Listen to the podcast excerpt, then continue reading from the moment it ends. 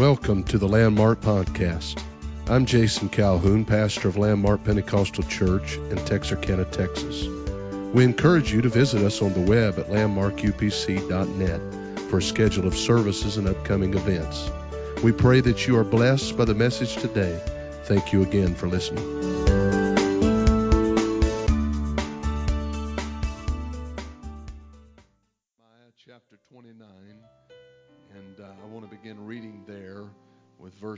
10. Jeremiah chapter 29 and verse 10. For thus saith the Lord, that after 70 years be accomplished at Babylon, I will visit you. Now you understand that the people of God, Israel, had been or were to be in Babylonian captivity for 70 years. And that's interesting to me because, according to the scripture, the psalmist said that we are only guaranteed in this life uh, three score and ten, and some by reason of strength more. But really, virtually a generation was to spend time in captivity. The Lord had made a promise that He was going to bring them out and He would visit them and perform my good word towards you in causing you to return to this place. For I know the thoughts that I think toward you, saith the Lord, thoughts of peace, not of evil, to give you an expected end. I want to read that one more time. For I know the thoughts, even though they were in captivity, even though they were seemingly conquered, even though they were in this place uh, that they were being ruled by other folks and in bondage, if you will, the Lord never stopped thinking about them. It doesn't matter where you are today or what you're going through or facing right now. Can I say that the Lord has plans for your life? He has thought about this service. He has thought about each person that is here. He knows he knows his desire for each individual that is in this place. He has a perfect will. I don't believe that anything is happenstance with God.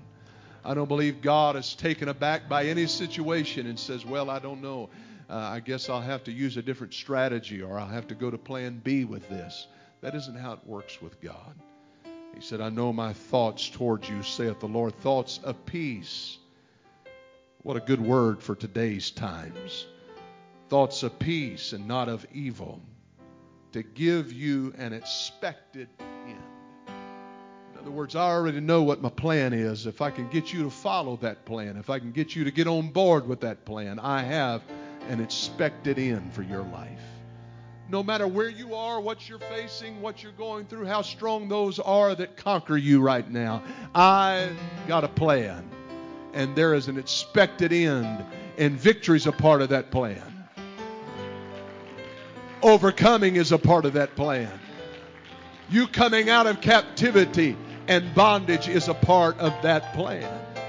Can I say that that if you're here in this service this morning and there's things in your life that have restricted and suppressed you, maybe there's habits, maybe there's addictions, maybe there's problems, maybe there's difficulties, and you've had a hard time overcoming them. God has an expected end that is better than what you walked in here with. Hallelujah. There's a conclusion of victory, and the Bible said that we can be made more than conquerors. Hallelujah. And so I want to I want to preach about those last few words there. An expected end. An expected end. We need the help of the Lord here today. I believe that the Lord is able to help us as his people. You believe that? Why don't you raise your hands with me and let's pray again right now for the anointing of the Holy Ghost and the remainder of our service today. Jesus, we pray, oh God, that you would touch and you would strengthen. Your word would penetrate deep into every heart that is here. I pray, God, that you would save, deliver, set free, fill with the Holy Ghost. Do your work and will in this house. In Jesus' powerful and holy name, would you give him praise again? Would you give him thanks again?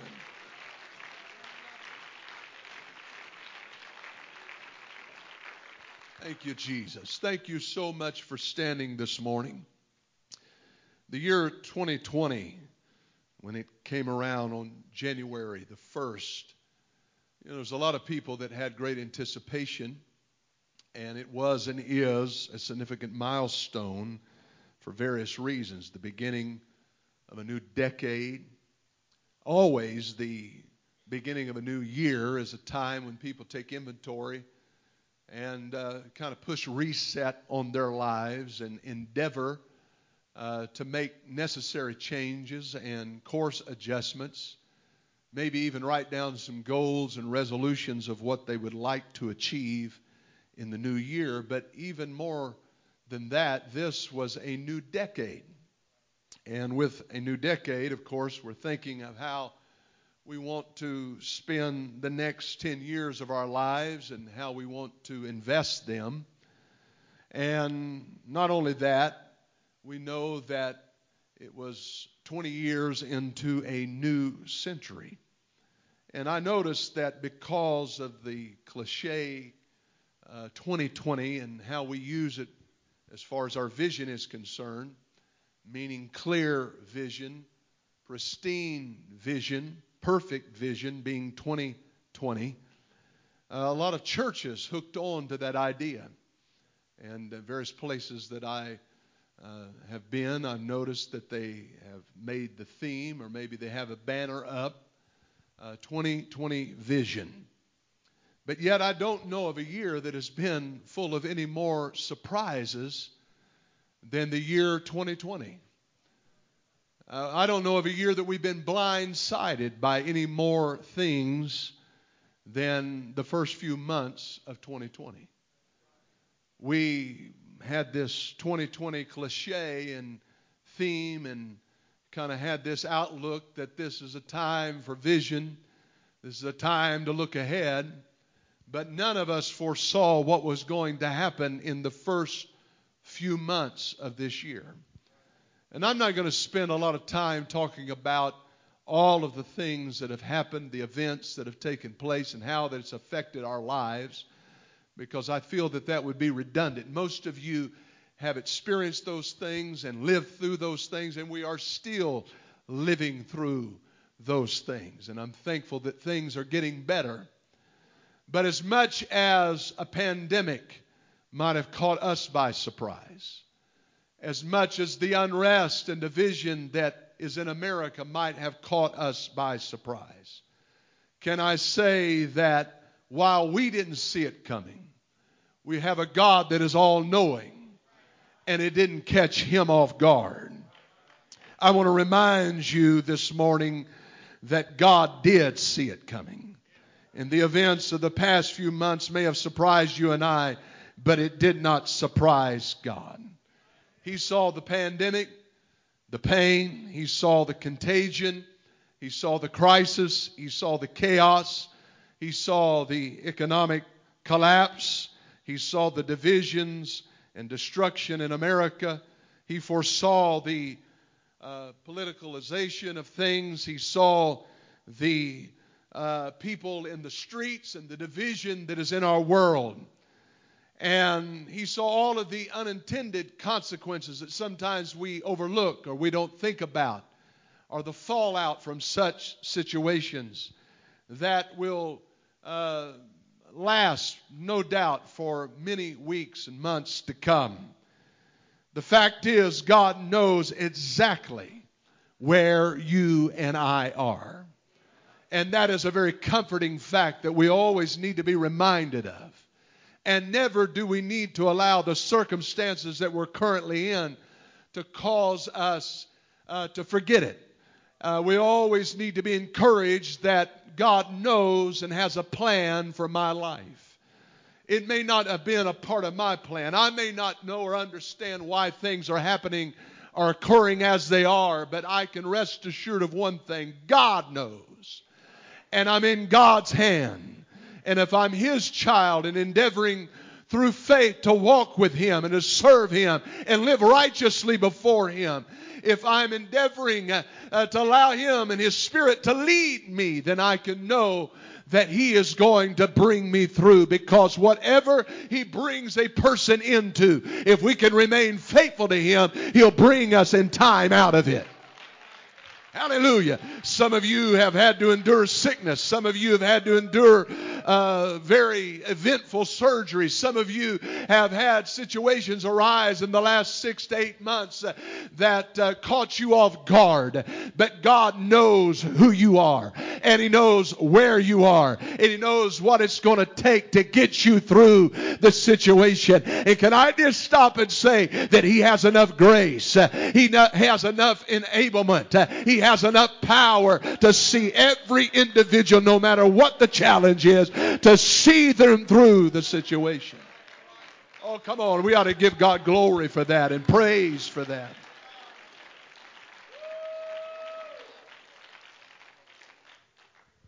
Though we may not have detected,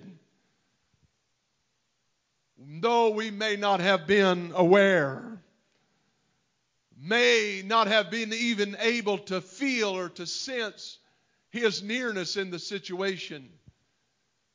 Feel his presence during the dilemma that we were facing and going through.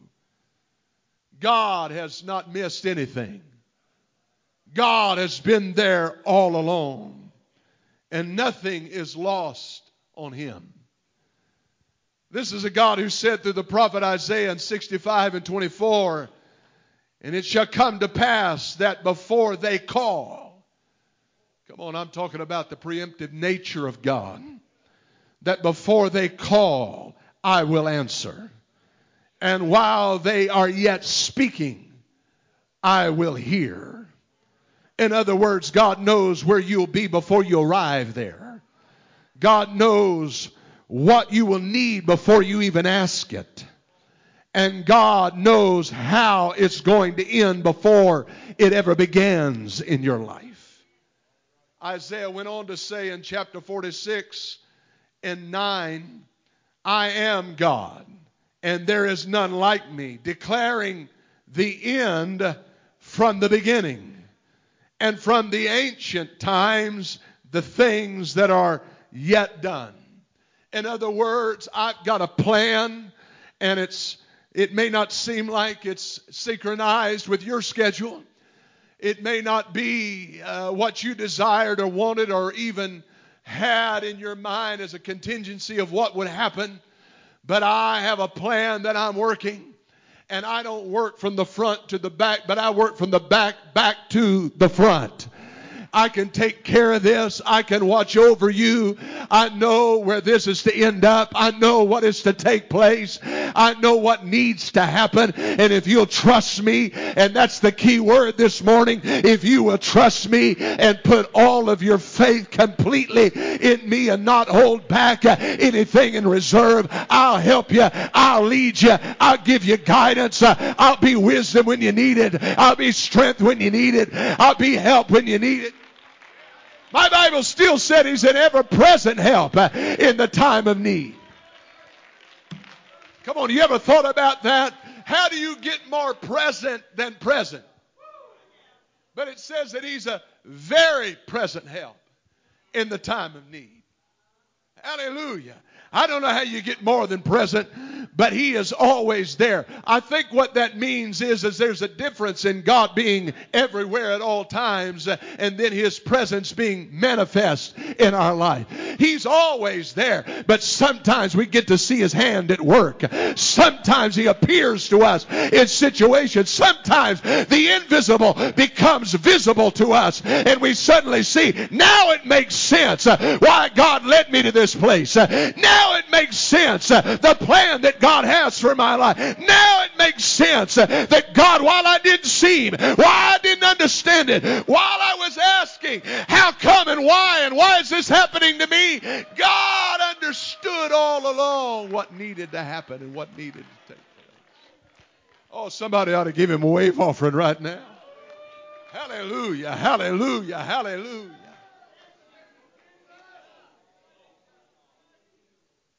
Let, me just preach to some groups of people here this morning that might be in this congregation. I'm not pinpointing you, I'm not calling you out, but I have been at this long enough to know that people are affected in different ways. And in a congregation, there's various needs, and that's what's so special about our God is while He moves in one area, in one need, in one situation, He can move at the same time in somebody else's life. We don't have to come here this morning and say, well, it's just it's just a day for for healing or it's just a day for restoration or it's just a day for someone to be saved and filled with the Holy Ghost, baptized in Jesus' name. That's what it takes to be saved, by the way. Amen. And and uh, uh, you know that's all he can do, or he's confined to that specific thing on that specific day. That's not how it works. But God could heal somebody on one side of the building while He is restoring somebody in their faith on the other side of the building. And right here in the center section, he, he could touch somebody's life and, and give them the encouragement and the direction that they need. And right over here to my far right, he can minister to somebody and heal their broken heart. I'm telling you, he's not confined to a day of the week. Uh, he's not confined uh, to, to what we we put on the schedule. He's not he's not confined to, to just doing one thing, but he can do all things at all times uh, if we'll trust him. Come on, if we'll put our faith in Him, if we'll believe Him, if we'll open up our heart to God, there's no telling what He could do in this room today. He could fill somebody with the Holy Ghost. He could deliver somebody before we leave this house. Somebody that came to this place bound up in sin can leave, amen, with those burdens lifted. You can leave this place full of the Holy Ghost. You can leave this place having your sins washed away in waters of baptism. Come on, that's the kind of God I serve. He can work in all things at all times. He's not confined to just, just working in one area. But when we get in His presence, the Bible said there's fullness, there's fullness, there's fullness of joy. And at His right hand are pleasures forevermore.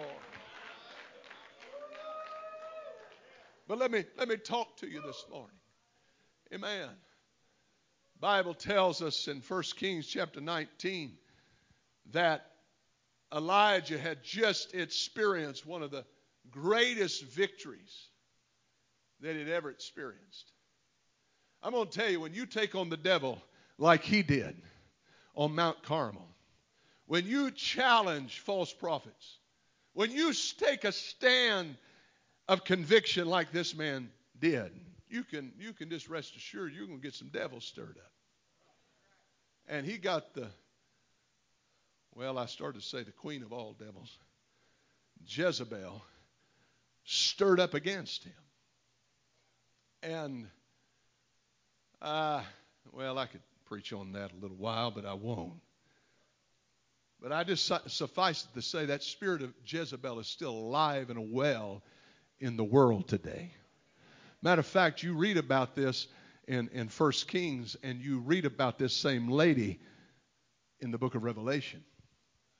And you say, well, how is that? Did she live that long? No, but her spirit still exists. And it's a spirit that is existing in the end time, a spirit of rebellion, a spirit of rising up against, a spirit that says, I'm not going to submit to any apostolic authority. Nobody is going to tell me. Nobody. I'm not even going to submit to God's word and God's plan for my life.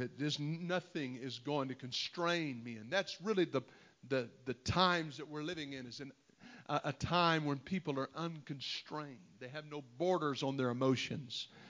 Uh, they have no borders on their anger. They have no borders on their hostility. They, they have no discipline in their life. That's why they can, that's why they can loot and steal and, and show violence, uh, is because uh, they have no borders on their emotions. And, and, and that is something that is a cross section of our world and our society today. It's not confined to race, it's not confined to, to certain groups of people. It's in the rich and it's in the poor. It's everywhere you look. There's, there's uncontrolled anger, there's uncontrolled hostility, there's brother turning against brother. Those are signs, my friend, of the end time. I said those are signs of the end time. That's in the scripture. The Bible tells me that men's hearts shall uh, fail them for fear. We're seeing that. We're, we're seeing that brother is turning against brother. Amen. We're seeing that in our world today. People turning against their own. That, that is a sign of the end time. And I'm going to tell you, a new policy probably is not going to fix it. I tell you, there needs to be new policies. I, I'll defend that. But I tell you, what is going to give a permanent fix to the problems of America is the Holy Ghost. Is, in an old fashioned power of God coming into the lives of people. It's New Testament salvation that, that the Bible tells me makes you a new creature in Christ Jesus. Uh, the Bible tells me that once you get what I'm talking about, hatred and anger and anguish and all of that, it goes away and suddenly you get a new life. Uh, you get a new outlook. Uh, you get a good new desire. You get a new vision as to how to live. Praise God. Praise God. That's, that's what it's going to take. But I mean, he got the devil stirred up. And he realized it immediately. And he went from this great pinnacle of victory into a low. And I'm not sure at this point he knew exactly how to handle it. And really, when you study the life of Elijah, he had some exhilarating highs and extreme lows. That was the nature of things. And he's resting or napping or whatever underneath a juniper tree. I'm not certain what a juniper tree is, but I like the sound of it. And uh, he's there and he's sleeping so heavy that the angel of the Lord has to wake him up. Isn't that interesting in Scripture how often that happens? I mean, if I'm Simon Peter and I'm in prison, I don't think an angel would have to wake me up. I'm just saying. Matter of fact, I'd probably be there biting my nails wondering what's going to happen at the morning's light, especially if Herod had said he's going to take my head off just like he did James. But, but somehow or another, Simon Peter's asleep. I believe it takes a peace of God to have that kind of. And so, angel of the Lord touches him and says, Arise. And he looks, and on a coal of fire that is there, there's a meal that's been prepared. And he said, For him to eat. He said, For the journey, the journey is too great for you. In other words, you, you need to partake of this that I prepared for you. The Lord is saying through this angel, because I know what lies ahead. The greatest, we can't let this anointing die with you.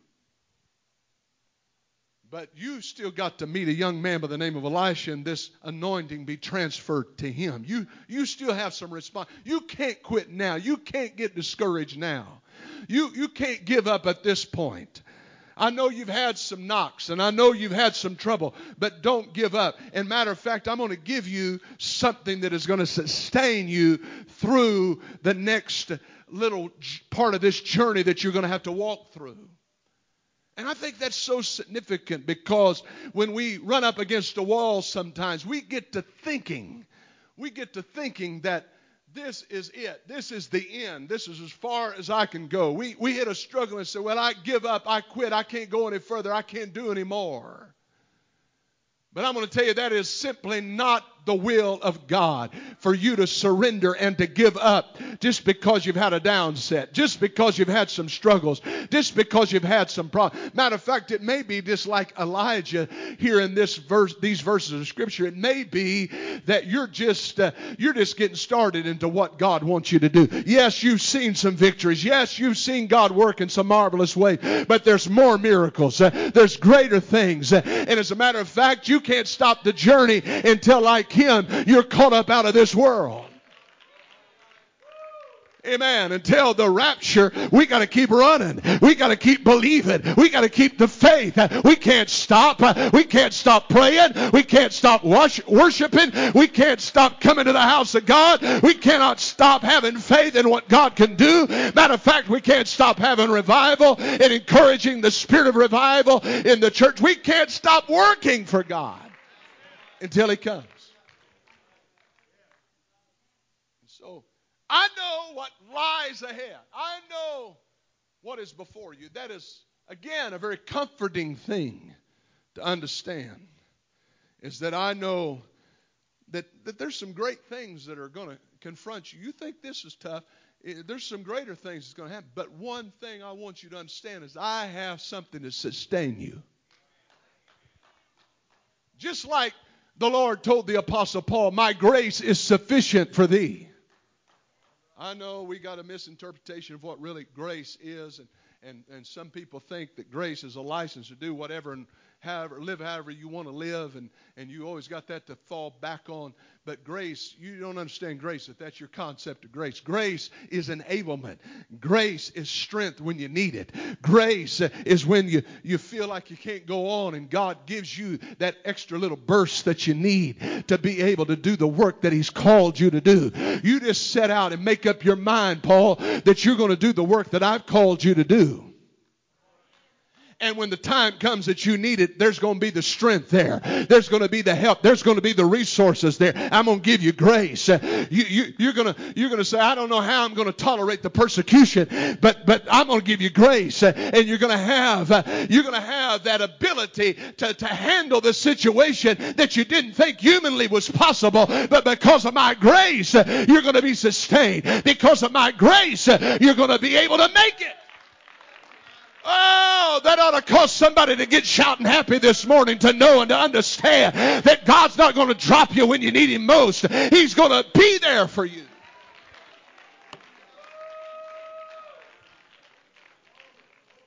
Which reminds us of the importance of every church service. Every time we convene here, God is feeding us for what we need that lies ahead of us. We need every move of God. We need everything we can receive from the Word of God. We need every touch of God and anointing of God in a church service that we can receive. We see another instance where God was looking ahead for His people. In Acts chapter 4, this is when the church is really in its beginning stages. The, uh, the church was born, of course, in Acts chapter 2 with the day of Pentecost and the outpouring of the Holy Ghost. And it spread from Jerusalem to Judea and then to Samaria and the othermost parts of the earth. But before all of that, in chapter 4, the Bible says the church at Jerusalem, they came and they brought and laid down at the apostles' feet. Uh, they, they made all things common. They, they sacrificed and they gave. And one could have thought, well, what's the significance of this? What's the importance of this? I mean, wouldn't they have been better served have they invested and kept something for themselves and not put their all into this and invested everything? But you see, the Lord was looking ahead because in less than one generation, in AD 70, Titus, the governor, or the, the uh, Titus, the uh, general of the, the, the Roman Empire came into the city of Jerusalem and totally destroyed the city of Jerusalem. It's a historic fact. Totally upended the city of Jerusalem. So they l- would have lost everything anyway, is what I'm trying to say. Every possession would have been destroyed. All would have been lost. And so in foresight, God began to deal with these people, and they were willing to invest everything into the kingdom of God, and they were ready and prepared, and the church was stronger when that day came, when persecution came and scattered them out of the city of Jerusalem. They were prepared to go forth, and the church has never died out because God has always been a step ahead of the enemy. God has always uh, been able to look ahead of what the enemy has endeavored to do to destroy the church and the work of God. I'm going to tell you, it's not the will of God. We just stay clustered around one idea and one concept and never allow it to go outside these doors and never allow revival to get outside to the city of Texarkana. Uh, amen. But we got to, to allow the Spirit of God to go forth and use us uh, and multiply us so that in these end times uh, it's important that we follow the Spirit and be sensitive to God because there's greater days ahead. There's greater revival for us. There's more souls that God wants to reach for the kingdom of God. Oh, yes. Come on, let's give him some praise right now.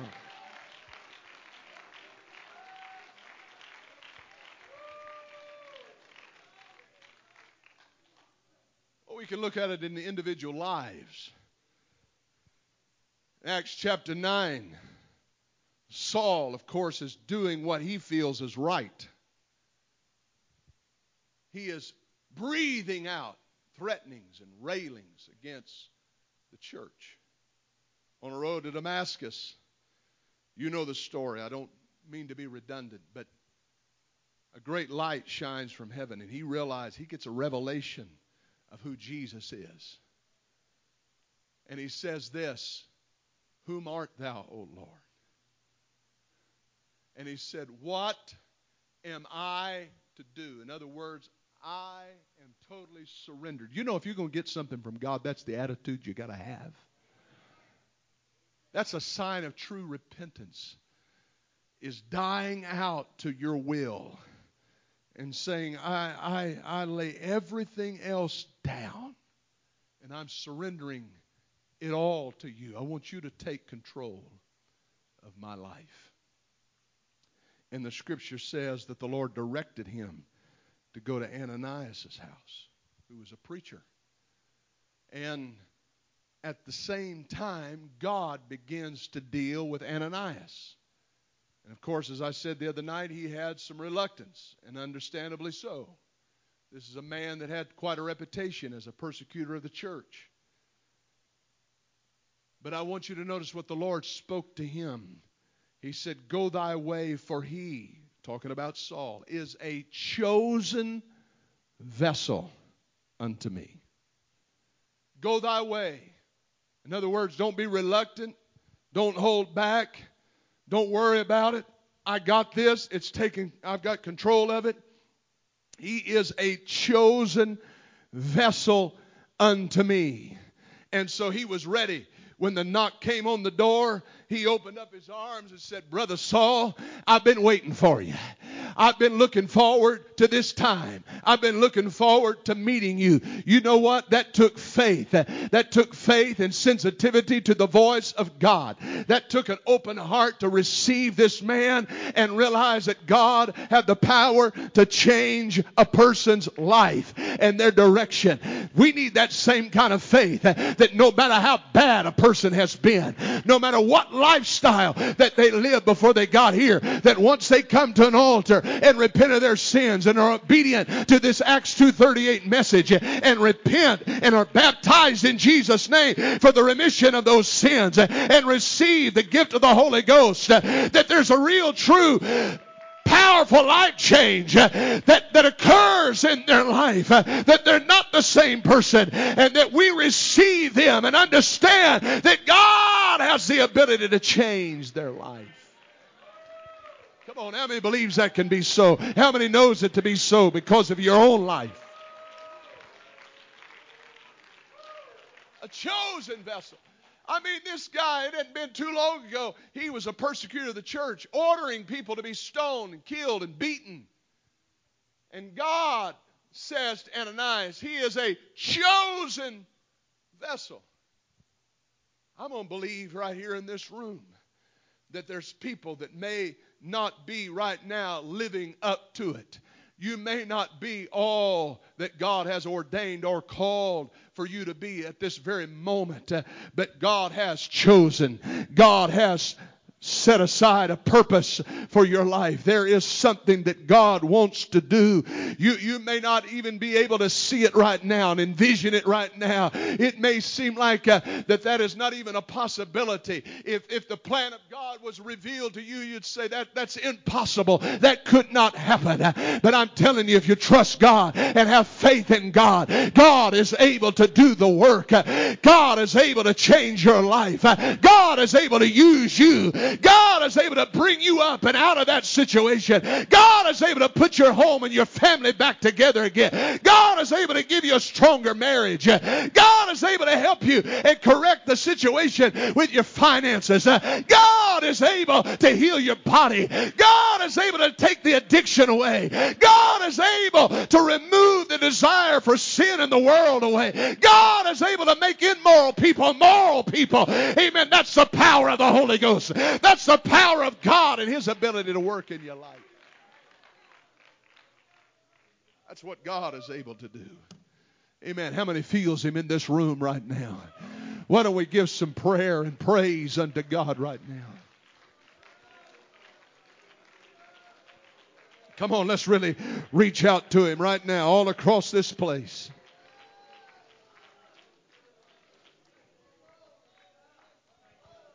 Woo, I feel the Holy Ghost in this room right now.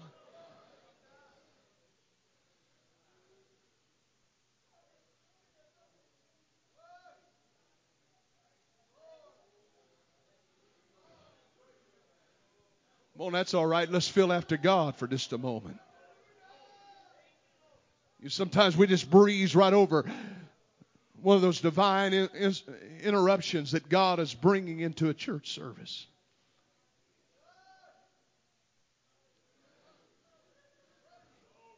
God was speaking to this prophet Jeremiah. All the way back at the beginning, chapter 1 of Jeremiah. The word of the Lord came unto me, saying, Before I formed thee in the belly, I knew thee. And before thou camest forth out of the womb, I sanctified thee.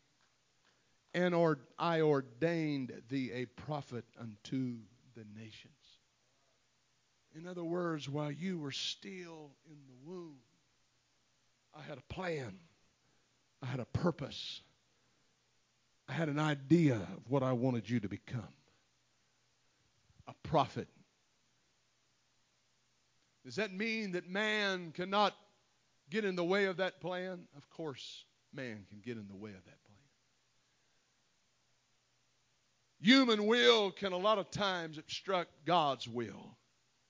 That's why our will has to come in alignment with God's will and God's purpose for our lives. We have to yield to the will of God. But He said, Before you were even formed, I knew thee. I had a plan for you. And then in our text, He speaks and he says, For thus saith the Lord, that after 70 years be accomplished at Babylon, I will visit you. I haven't forgot you. And perform my good word toward you in causing you to return to this place. For I know the thoughts that I think towards you, saith the Lord, thoughts of peace and not of evil to give you an expected end. Hallelujah. God spoke to an individual, a prophet, and then he spoke through that individual. You understand what I'm saying? While he was just a baby being formed in the womb, God had a plan for Jeremiah's life. And when he submitted his life to the plan of God, he was able to impact a nation that got in trouble. And he was able to speak as the voice of God to that nation and say, I know my thoughts and I'm, I've got plans for you. And I'm going to bring you back to the place you belong. And I'm going to restore you and I'm going to give back to you. I'm preaching to somebody in this room. It's not over yet, but there's an expected end. There may have been situations that have arisen oh, in your life, that arose in your life, and, and situations that you have been through of late that have caused you to wonder and to doubt even. Tragedy tragedy and misfortunes and unexpected and unplanned for happenings in your lives. But that doesn't have to identify you. That doesn't have to be the thing that you're remembered by. That doesn't have to be the end of the story, but there's an expected end. God has a plan if we'll yield to it today.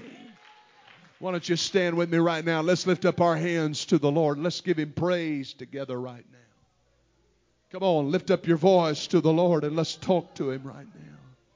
Thank you, Jesus. Thank you, Jesus.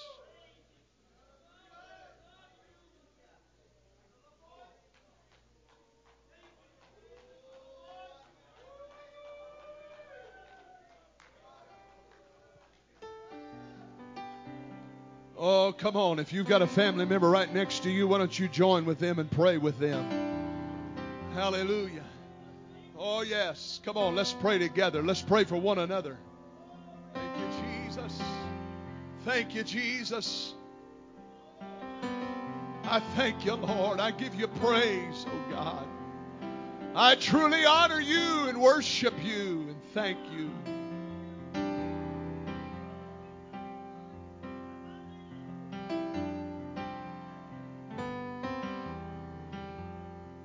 Expected end.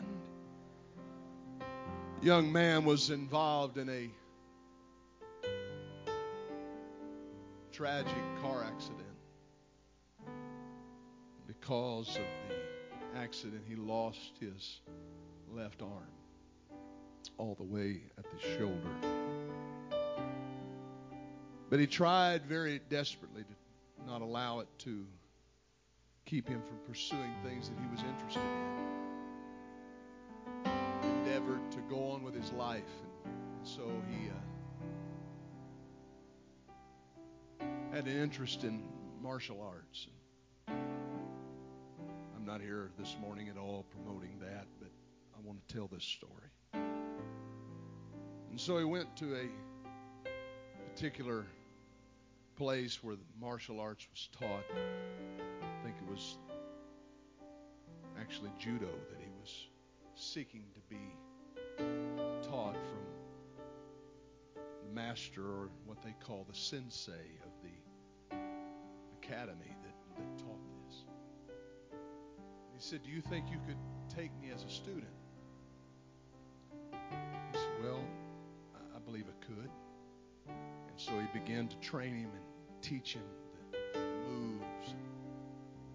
He began to go up through various degrees and showed astounding resilience and determination. He went all the way up. Finally, he came to his instructor. It was time for a tournament to take place in the region where he lived. And he said, Do you think that I could ever be involved in one of those tournaments? I think I've got what it takes. He said, Well, I, I think so. He said, But there's one particular move that I'm going to teach you. He said, We're going to work on that. You're going to have to be very diligent to learn it. You're going to have to you have to master that move. So that's exactly what this young man set out to do. And matter of fact, he worked and worked for days, weeks, and even months, perfecting this one move. It was actually a throw. And uh, finally, he got kind of bored with that, and he came to the instructor and he said, You mean this is all that I'm going to be practicing? Can I move on, learn something else? He said, No. He said, You just keep working at that. You keep working at that. He said, That's all you need to know, other than the basic things that you already know. So they went to the tournament, and first opponent no doubt had it in his mind that because of this young man's handicap, he would exploit it and he would easily win. He rushed in, and when he did, he, uh, he didn't calculate some things, and, and the young man was able to pin him to the mat, and he won the round. And this gave him a little confidence. And the next opponent came he was able to defeat him, and then the next opponent. Finally, it was all the way up. Last round. And in that last round, the instructor told him, he said, At the right time, I'm going to give you the cue, and I want you to implement the move that we've practiced. But don't do it until I tell you. And the round got started, and it was very competitive, and the opponent was able to almost overtake him in several different periods of the, the bout. Finally, the signal was given. The young man implemented the move that he had practiced and been taught by the instructor so diligently. And to his surprise, his opponent fell to the mat and he was able to pin him and win the championship of the tournament in his division. He went to his instructor and he asked him, he said, What, what is it about this? Why was that move so effective against this opponent? He said, Well, it would have been effective against any aggressive opponent. He said, That particular move is a move that is only effective if the person using it doesn't have a left arm because it's indefensible. The only way that you can get out of that hold, only way that you can overcome that particular move is to be able to take the opponent's left arm, and you don't have one. And so there was absolutely no defense for your opponent.